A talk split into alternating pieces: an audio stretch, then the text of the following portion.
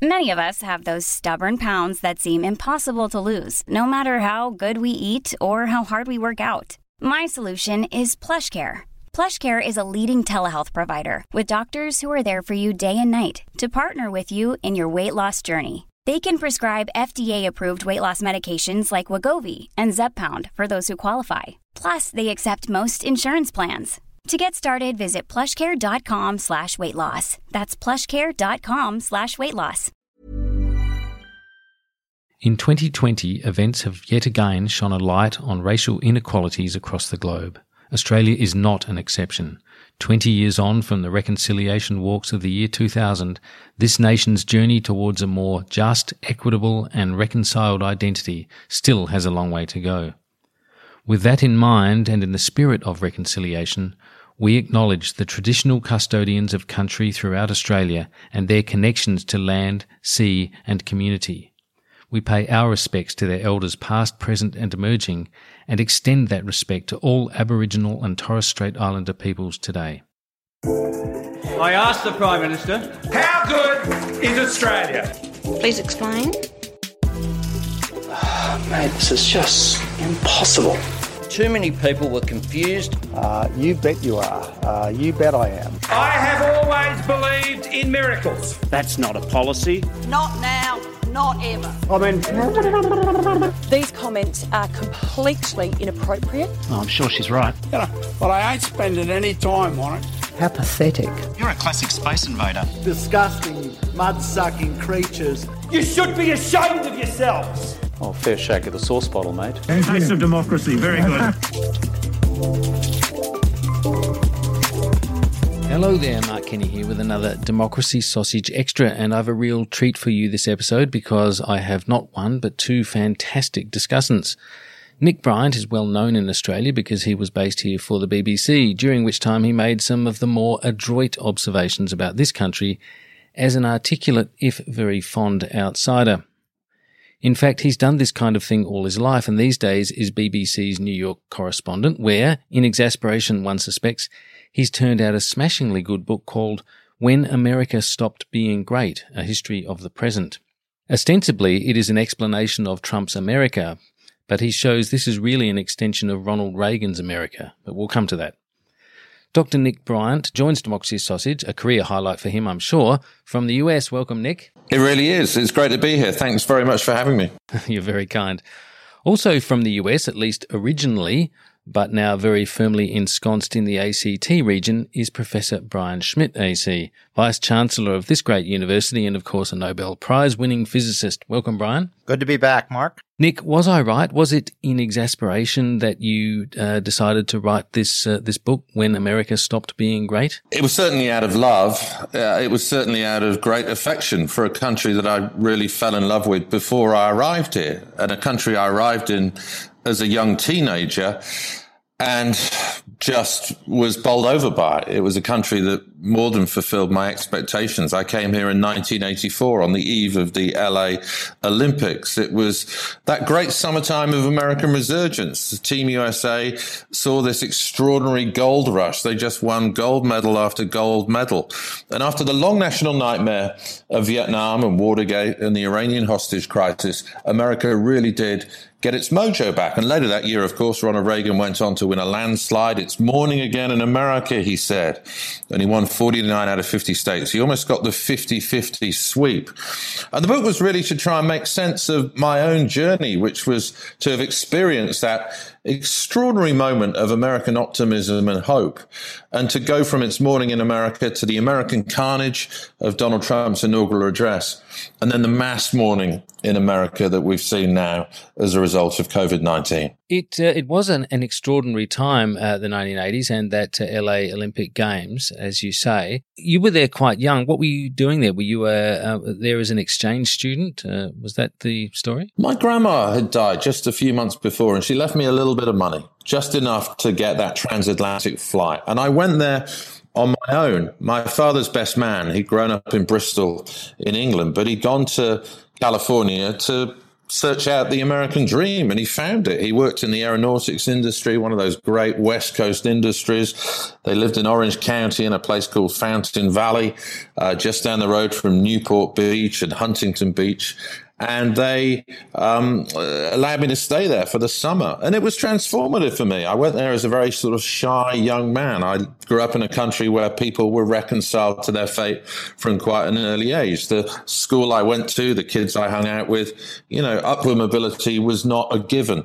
And I went to California and I went to America and experienced this country of, of infinite possibility and it was really infectious. And I came out, came back a far more confident young man and a and a far more ambitious young man. And I ended up going to Cambridge University. Uh, you know, one of the few people in my school that ever done that. And I think that formative experience in California really set me up for that. It sort of raised my horizons. It it made me believe that uh, I could pursue dreams of my own. Brian, that's a, that's a pretty American story in its own way, isn't it? Uh, it's a nation built of immigrants like like Australia, and uh, that that idea of going there, of just the sheer being struck by the sheer opportunity, the multiplicity of options and uh, and possibilities it's very, very much an American story. Yeah, and I guess growing up in uh, the U.S. and Nick and I think are almost exactly the same age because I think I was the same age in '84 during the Olympics. And indeed, you have two other reasons you were telling me before that uh, you and Nick uh, have have been in the same place at the same time. Yeah, and you know, reading this book, I kept on seeing our intersections in time. Although I don't think we've ever met. Although maybe we did at a bar and didn't realize it. But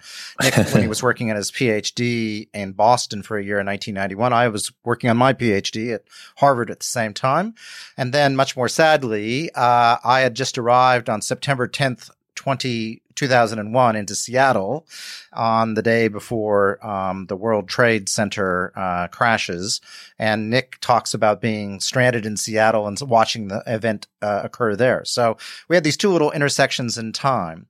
But for me, of course, I always grew up in a country that was defined by optimism, where you were told upward mobility is just all up to you. Now, I'll be honest. I was a little skeptical because um, I I was you know I could read the tea leaves of upward mobility and what it really meant, but as Americans we were indoctrinated is that anyone could do anything there, and there was always this ability to just get out and make your way. And I kind of assumed that the rest of the world had that view, but the reality is the rest of the world did not have that view, and it was a great view of a country to have even if it wasn't actually completely borne out in reality. Well, I think just about every country has its own myths, uh, you know, and uh, and and they have a, a unifying function, and uh, and and and also they are ways of leveraging the potential of the population. But so, you know, America's not alone; it's just the the most dominant country in that regard. Nick, I wonder if we could begin where you begin this book, because um, I mean, I'm I'm obviously an academic now, but uh, I've spent my career in journalism and I was very struck by uh, some of the points you made right at the beginning of the book. Um, two of them particularly caught my journalist's eye. One is that you um, you have a refreshing sense of I don't want to make this sound too dramatic, but of of complicity, at least on the part of the profession, in the Trump phenomenon, and this arises from um, from your observations about how Trump's been treated, but also your own experience interviewing uh, Donald Trump in 2014. I think it was in the Trump Tower, um, and uh, and he ogled a, a, a, female colleague of yours, your producer. You were you were doing a TV interview with him. Um, and you make the point that at the time, although you were, you know, somewhat confronted by this, you certainly didn't call him out on it, and and you sort of you declare that. Um, and you also talk about how, just generally speaking, since then and, and, and in 2014, it hadn't even arisen and it didn't come up in the interview that he was going to be a presidential candidate. That was not even on the horizon. But that the way he's been dealt with by media right through that period and since has allowed him to sort of defy political gravity to achieve a level of weightlessness as you, as you described. I wonder if you could just talk to those points for a moment. Yeah, I think we clicked on the terms and conditions of Donald Trump's candidacy as journalists without reading them too carefully and without really considering the implications. And I do think we were complicit to a certain degree in his unexpected rise. Often we talk about journalistic bias in terms of right wing bias or left wing bias, but often I talk about better story bias. It's this idea that we write storylines and narratives of campaigns that comport with the kind of campaign that we want to cover. And that is based often on journalistic entertainment value. Now, Donald Trump came along at a time when it wasn't just the Rust Belt that had become this post industrial landscape, it was the media as well. And Donald Trump, in many ways, threw the media a lifeline. He was the ultimate clickbait candidate. He attracted these extraordinary ratings when he went on these televised debates in the Republican primary campaigns. We knew that interviewing him would make our piece more entertaining. And I think that really helped drive Donald Trump's candidacy. And I say that, you know, often um, he seemed to defy the rules of political gravity. But there was a certain extent that journalists did allow him to achieve this weightlessness. As I said, we clicked on the terms of con- and conditions without asking too many questions. Another thing that you say uh, uh close there too in the essay is that um, you, you say that he freely you know, exaggerates. A lot of people would say lies, and certainly there are many lies uh, in there. Uh, he he just uh, you know fabricates information all the time. It comes very naturally to him. But you make this really interesting observation. Uh, you say, um, however, his answers were uttered with such complete conviction. I felt sure he could have passed a lie detector test. I mean, I I, I was particularly taken by that because it just seemed to have verisimilitude. I mean, that's that that's the Donald Trump that I see. He lies, but he sees it as the truth. Yeah, I think he finds it hard now to distinguish between the two. And I'll admit to you, Mark, I think I got Trump wrong that day. Um, I was struck by how humble he was when I first met him. I put out my hand fully expecting him not to shake it because he's such a germaphobe, but he, he took it very firmly. He was excessively polite. It was almost as if he regarded the BBC as an offshoot of the British monarchy. And he was very lucid. He was very intelligent. He was very charming. When the camera turned on and that red light started flashing, it was almost as if he'd sort of imbibed some intoxicant. And it was a very different Trump. It was a very performative Trump. The boast started coming out. He was talking about Atlantic City, but the sales patter was interchangeable. He could just as easily been talking about Trump Steaks, Trump University, the Tour de Trump, his presidential run, the Trump candidacy.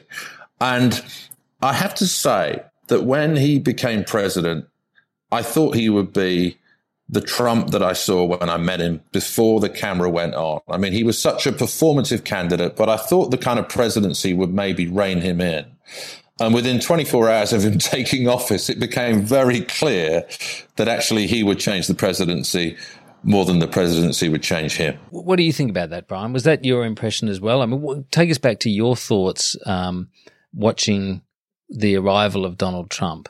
Did you think he was going to uh, be a serious president. I think, like most of us, did you think that he would eventually, you know, he'd grow into the office, that the office would tame his his wildness and his eccentricity? Well, I mean, I guess I go back to my first interactions with Donald Trump uh, as a young person, which would have been on the David Letterman show, um, which was you know sort of a comedian. He was very entertaining and you know a little wild and stuff, but harmless is what I would describe him.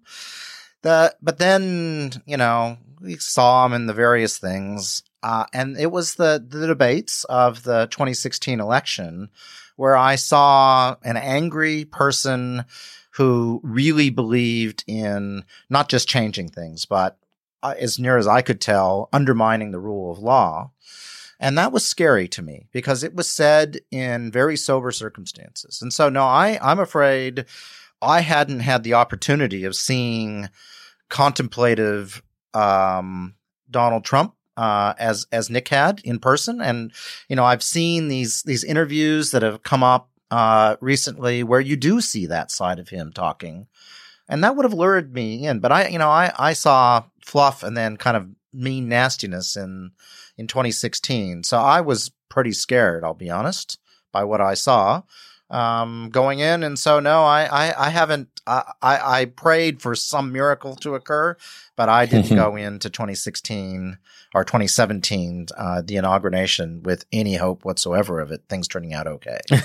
the the political class, uh, the elites, as they're often described in the pejorative, uh, have got these things wrong before. We can think of examples in Australia: Pauline Hanson arriving and and and and registering with with a lot of voters or resonating with a lot of voters.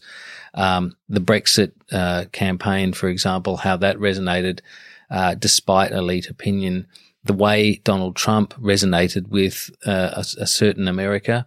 Um, is it fair to say, Nick, that he has been underestimated and that his communication skills, his his f- facility for connecting with a certain part of America was completely underappreciated? Yeah, I think that's absolutely right. I think uh, he read the room in 2016 better than we read the room as journalists. And I think part of that reason was a lot of journalists weren't spending enough time in the Rust Belt.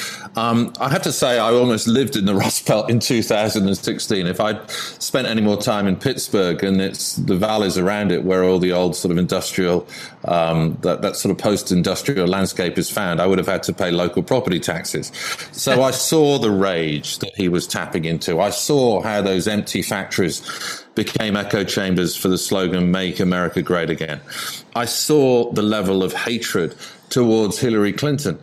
But the calculation that I made was that she would win the popular vote um, by quite a large margin, and that would translate into an electoral college victory. And of course, that didn't happen. She won by three million.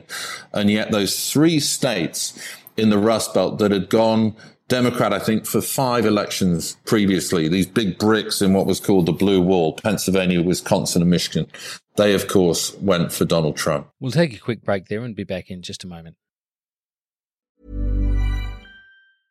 I'm Sandra, and I'm just the professional your small business was looking for. But you didn't hire me because you didn't use LinkedIn jobs. LinkedIn has professionals you can't find anywhere else, including those who aren't actively looking for a new job but might be open to the perfect role, like me. In a given month, over 70% of LinkedIn users don't visit other leading job sites. So if you're not looking on LinkedIn, you'll miss out on great candidates like Sandra.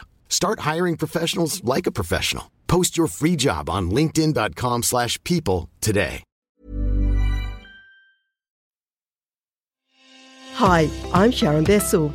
Policy Forum Pod is the podcast for those who want to dig a little deeper into the policy challenges facing Australia and its region. Each week, we bring together expert analysis to tackle the big issues facing our region and to propose policy solutions. It's insightful, it's positive, and it's always fun. Policy Forum Pod is out every Friday. You can find it on iTunes, Spotify, or wherever you get your pods. Or find us at policyforum.net slash podcasts. Welcome back. When we just before we went to the break, Nick, you were talking about uh, you mentioned the "Make America Great" campaign, um, and we were we, we, mentioned a minute before that or so uh, the Brexit campaign, uh, the slogan of which was "Take Back Control." Uh, the again in "Make America Great," you see that as a, uh, a masterstroke. I, I, read in the book, uh, and you know Dominic Cummings uh, slogan in the in the Brexit referendum of "Take back control." Uh, I see a real kind of uh, synergy between these two messages. They're all about a, a, a, nostalgia, a kind of a revivalism. But a revivalism of what? Well, that was the genius, I thought, of Donald Trump's campaign slogan, Make America Great Again, because he didn't actually specify when that was. So people could create their own kingdoms of the mind. For some people, it was the 1950s, before the civil rights era before African Americans started enjoying a full menu of rights, uh, before women were full participants in the workplace, a kind of pre 60s America that is comforting to many Americans. Some people thought it was the Reagan era, uh, that summertime of resurgence in 1984 when everybody was chanting USA, USA. Other people thought it was the 1990s, this unipolar moment after the fall of the Berlin Wall where America was just preeminent. And you had this extraordinary peace and prosperity of the Clinton years. Now, I'd actually argue that the 90s were pregnant with so many problems that we've experienced in the 21st century. But the genius of Trump was he just left it open ended. For voters themselves, they could decide when America was great again. And he could play on that sense of nostalgic nationalism. It's almost like leveraging that nostalgia that's just sort of lying around on the floor and picking it up and turning it into a, a political currency and using it. Brian, mm. um, the uh, one of the things that Nick points Nick makes very strongly in the book, and I referred to this in the introduction, was the extent to which uh, Trump is can be seen as part of a continuum, albeit a sort of a dramatic development in that continuum, but a continuum from the changes that Ronald Reagan made as as a president. It it um, that he was a, an actor, come come politician, and even as he was going out the door, made the observation that he d- didn't know how anyone could really successfully do the job if they weren't an actor. Um, so in, in some ways, we, we, we tend to think Trump is this completely new phenomenon, but Nick's book really shows us that there is this history to it and that Ronald Reagan came along in the 80s and really did change the way politics was done certainly um, Ronald Reagan was a great performer, and you know I remember people making fun of it at the time, but it was very effective. And one of the differences between he and Donald Trump is that you know he he was someone who tried to bring everyone along. He had quite divisive policies at the time, but he was able to carry them off. Um, and I mean, I guess there's always a criticism of did he actually understand trickle down economics and things like that that um, underpinned uh, his economic reforms at the time, and I, am not sure that he did uh, in detail. Um, so I think one of the big changes that we haven't discussed is is how the media works these days. So I, I would argue that the at media used to have this this view that it must go through and tell truth and, and essentially curate the story and hold people account. But the media has been disintermediated by the internet. And if you go through and aren't flashy, as we talked about um, earlier, um, someone else is going to get the clicks, not you. And so by the internet disintermediating um, what I would describe uh, as sober media, uh, sober media has found it just loses its voice, unfortunately. And that's allowed someone like Donald Trump to take more extreme positions that, you know, Ronald Reagan really didn't have the opportunity to do. Do you agree with that, Nick? Do you think the, the media, uh, the changes in the way media have worked, you know, the, the technological developments of the digital age have been so, uh, so influential? Totally. I mean, going back to the Reagan era, a key moment was when they got rid of the fairness doctrine. This was this idea that uh, radio stations and TV shows should always have a balance of opinion, so both sides in a debate.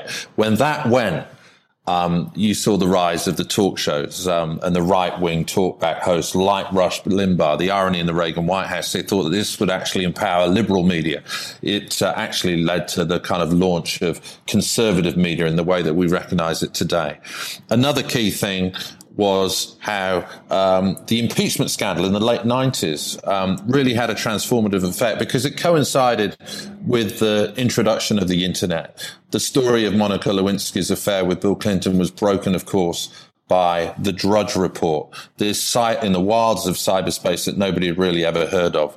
You had highly respected reporters like Peter Baker, who's now with the New York Times and then was with the Washington Post, they filed their first ever internet story. Michael Isikoff, who worked for Newsweek, who had the story. Uh, and they didn't run it, and the Drudge report was based on that. He suddenly found himself writing a, an online story for America Online. So it was this big bang moment um, for news when the Drudge report, when the sorry, when the Starr report came out, it became this kind of online porn phenomena um, you know, this extraordinary sort of clickbait moment. And what we saw was the fragmentation of the media. Traditionally in America, news had been curated by a relatively small amount of major news organizations, the New York Times, the Washington Post, the major TV networks. But we saw this fragmentation. We saw a lot of cable startups like Fox News, like MSNBC, its liberal counterpoint. And then, of course, we see the internet um, and these startups and news is no longer curated by organizations who believed in impartiality and a kind of centrist approach and a more sort of consensual America. It became very polarized. And it's fascinating to look at the, some of the pieces that were written around the time that the internet came into existence they were utopian. They thought the internet could be this thing that brings the country together. And obviously, it's been this accelerant of polarization. Yeah, it's interesting, isn't it? and and because it's cheaper to do, it it's allowed this um the, these this this kind of um, polarization of the media, this uh, sectionality, I guess you'd say, where where it's actually quite possible there are there are sufficient uh, economies of scale to simply talk to the people who essentially already hold the views that you are reinforcing all the time. And there's a business model in that. And we've seen that right across the Western world. I talk about the polarization industrial complex. And that is essentially what a lot of the internet became and a lot of the cable channels became. And the pressure that it's put even on sort of traditional news outlets like CNN, the old CNN's DNA was almost indistinguishable from the BBC's Uh, DNA, you know, a strict impartiality. But now, of course, CNN has become something very different. It's become a kind of copy of MSNBC where anchors and even correspondents are invited to deliver monologues and polemics. You know, even CNN realizes that in this age of kind of polarized news, you've got to take one side or the other. That's a really interesting point because I, I remember reading, and I think it was David Brooks. I'm just going off my sometimes uh, unreliable memory here, but I think David Brooks wrote in the uh, New York Times, I don't know, it might have been 18 months ago now, uh, that Trump's extremism and the sort of hyper partisanship of the age has really brought out the worst in his opponents as much as it has brought out in himself. And, and, and that's shown up in, in media outlets that have really lost a sense of, of, of balance and, and that long term credibility that they had up until that date.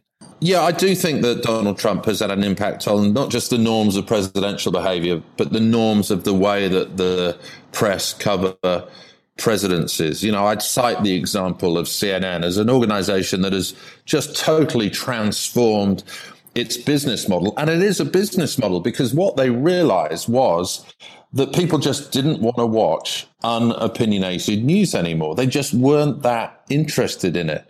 And so they decided to take a side.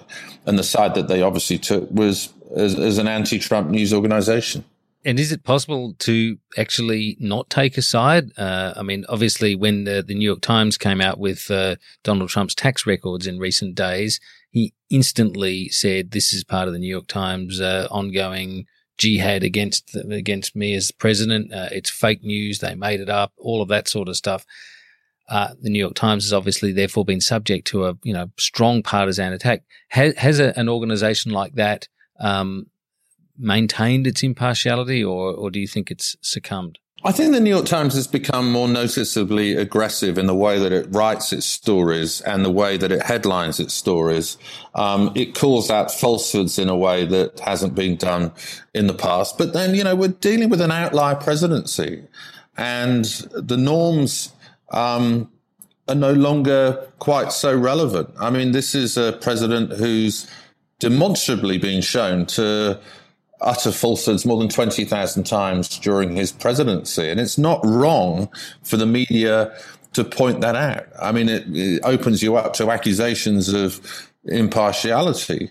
Um, it, it, it, opens you up to accusations of, of bias. But you know, that's impartial journalism. We are trying to find the truth. It's that, you know, thing they teach you at journalism school. If somebody tells you it's raining outside and somebody tells you it's sunny, well, look out the window and find out. And, you know, the New York Times with its tax story, I mean, that was a classic case of looking out of the window and finding those tax returns and delivering that blockbuster story. One of the things that uh, struck me about the political culture that is um, quite a revelation, and it's a strong theme really throughout your book. Uh, a, strong theme that comes out um, implicitly in a lot of the discussion about arguments uh, over policy and reform and so forth, right through the decades, is that in America it seems like a, a number of uh, things that are decided by legislative victories or court decisions are not over. They, they remain the subject of ongoing grievance and a focal point for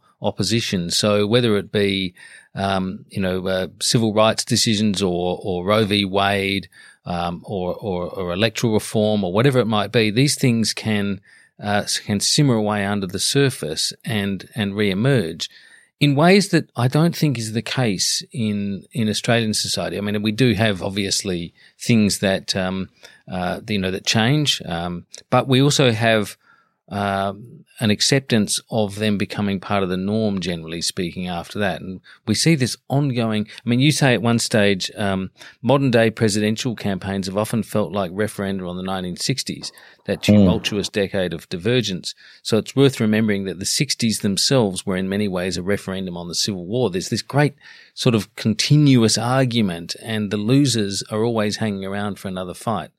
Yeah, and I think that that's so important to understand this idea that so many of these debates in America just have not been settled and have never been resolved. The classic one, obviously, is race, the original sin of uh, slavery, uh, the Civil War that, you know, supposedly came to an end, but arguably never did.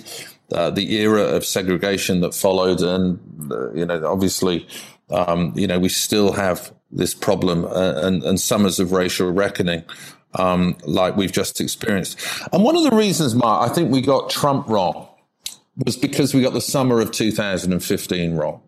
I always remember those 48 hours. On June the 17th, a guy called Dylann Roof walked into a church in Charleston, South Carolina, and shot dead a group of black uh, parishioners who were having a prayer group. It turned out that he draped himself in the iconography of the Confederacy, that he'd written an online manifesto hoping to spark a race war. And what followed from that was quite extraordinary. I was in South Carolina when I saw uh, the Confederate flag being brought down from the Capitol building there. It really did feel like I was watching the final surrender of the US Civil War. Um, I was in Charleston the day that Barack Obama came down for the funeral of the pastor who was killed that day and, and sang Amazing Grace, one of the most electrifying moments of his presidency. It was perhaps the most emphatically African American moment of his presidency. And he flew back to Washington that night, and the White House was bathed in the rainbow colors. Uh, because the Supreme Court that day had made gay marriage legal across America. And it seemed like the liberals had won every battle now, that all stemmed from June the 17th. What we failed to overlook was what happened on June the 16th. That was when Donald Trump came down the golden escalator and launched his presidential candidacy. And the belief was that demography is destiny, that appealing to this kind of white grievances and the white anxieties that the Republicans had, had, used very cleverly over the years just didn't work anymore because America was just too multiracial. Um, and we got that wrong. And we regarded it almost as a sort of end of history, um, a triumph of progressivism. And actually, what we were watching was the beginning of the conservative fight back. Now, we've uh, only got a couple of minutes left, so I might just wrap up on, on this point and I'll get a, an impression from both of you about uh, the debate because it's only 20, we're recording this now 24 hours after the first debate, widely seen around the world as a debacle rather than a, than a debate.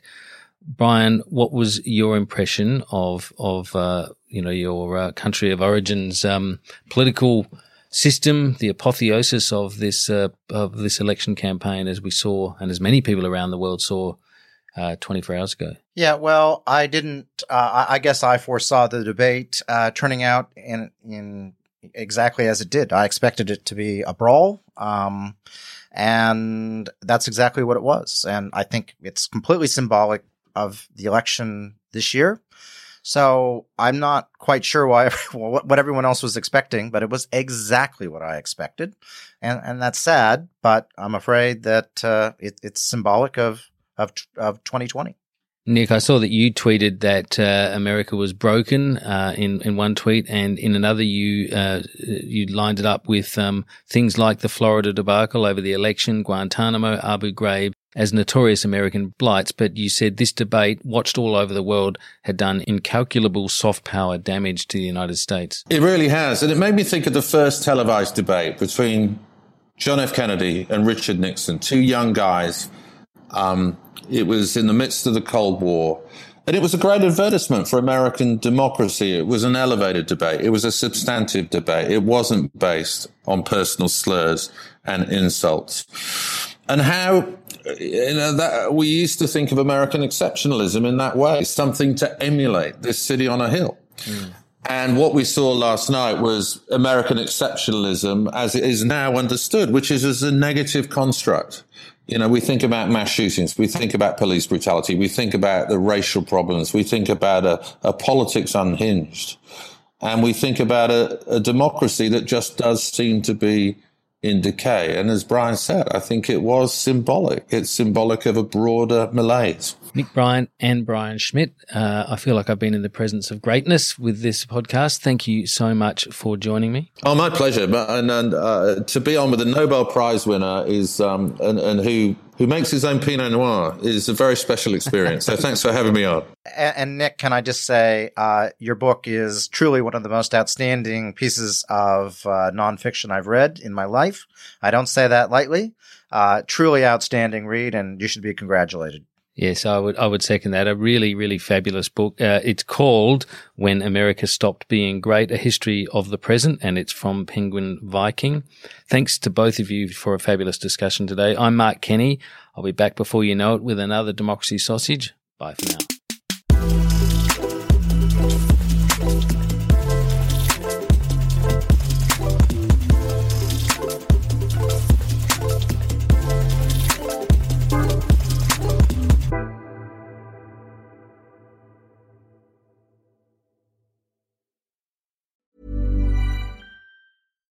When you make decisions for your company, you look for the no brainers. And if you have a lot of mailing to do, stamps.com is the ultimate no brainer. It streamlines your processes to make your business more efficient, which makes you less busy.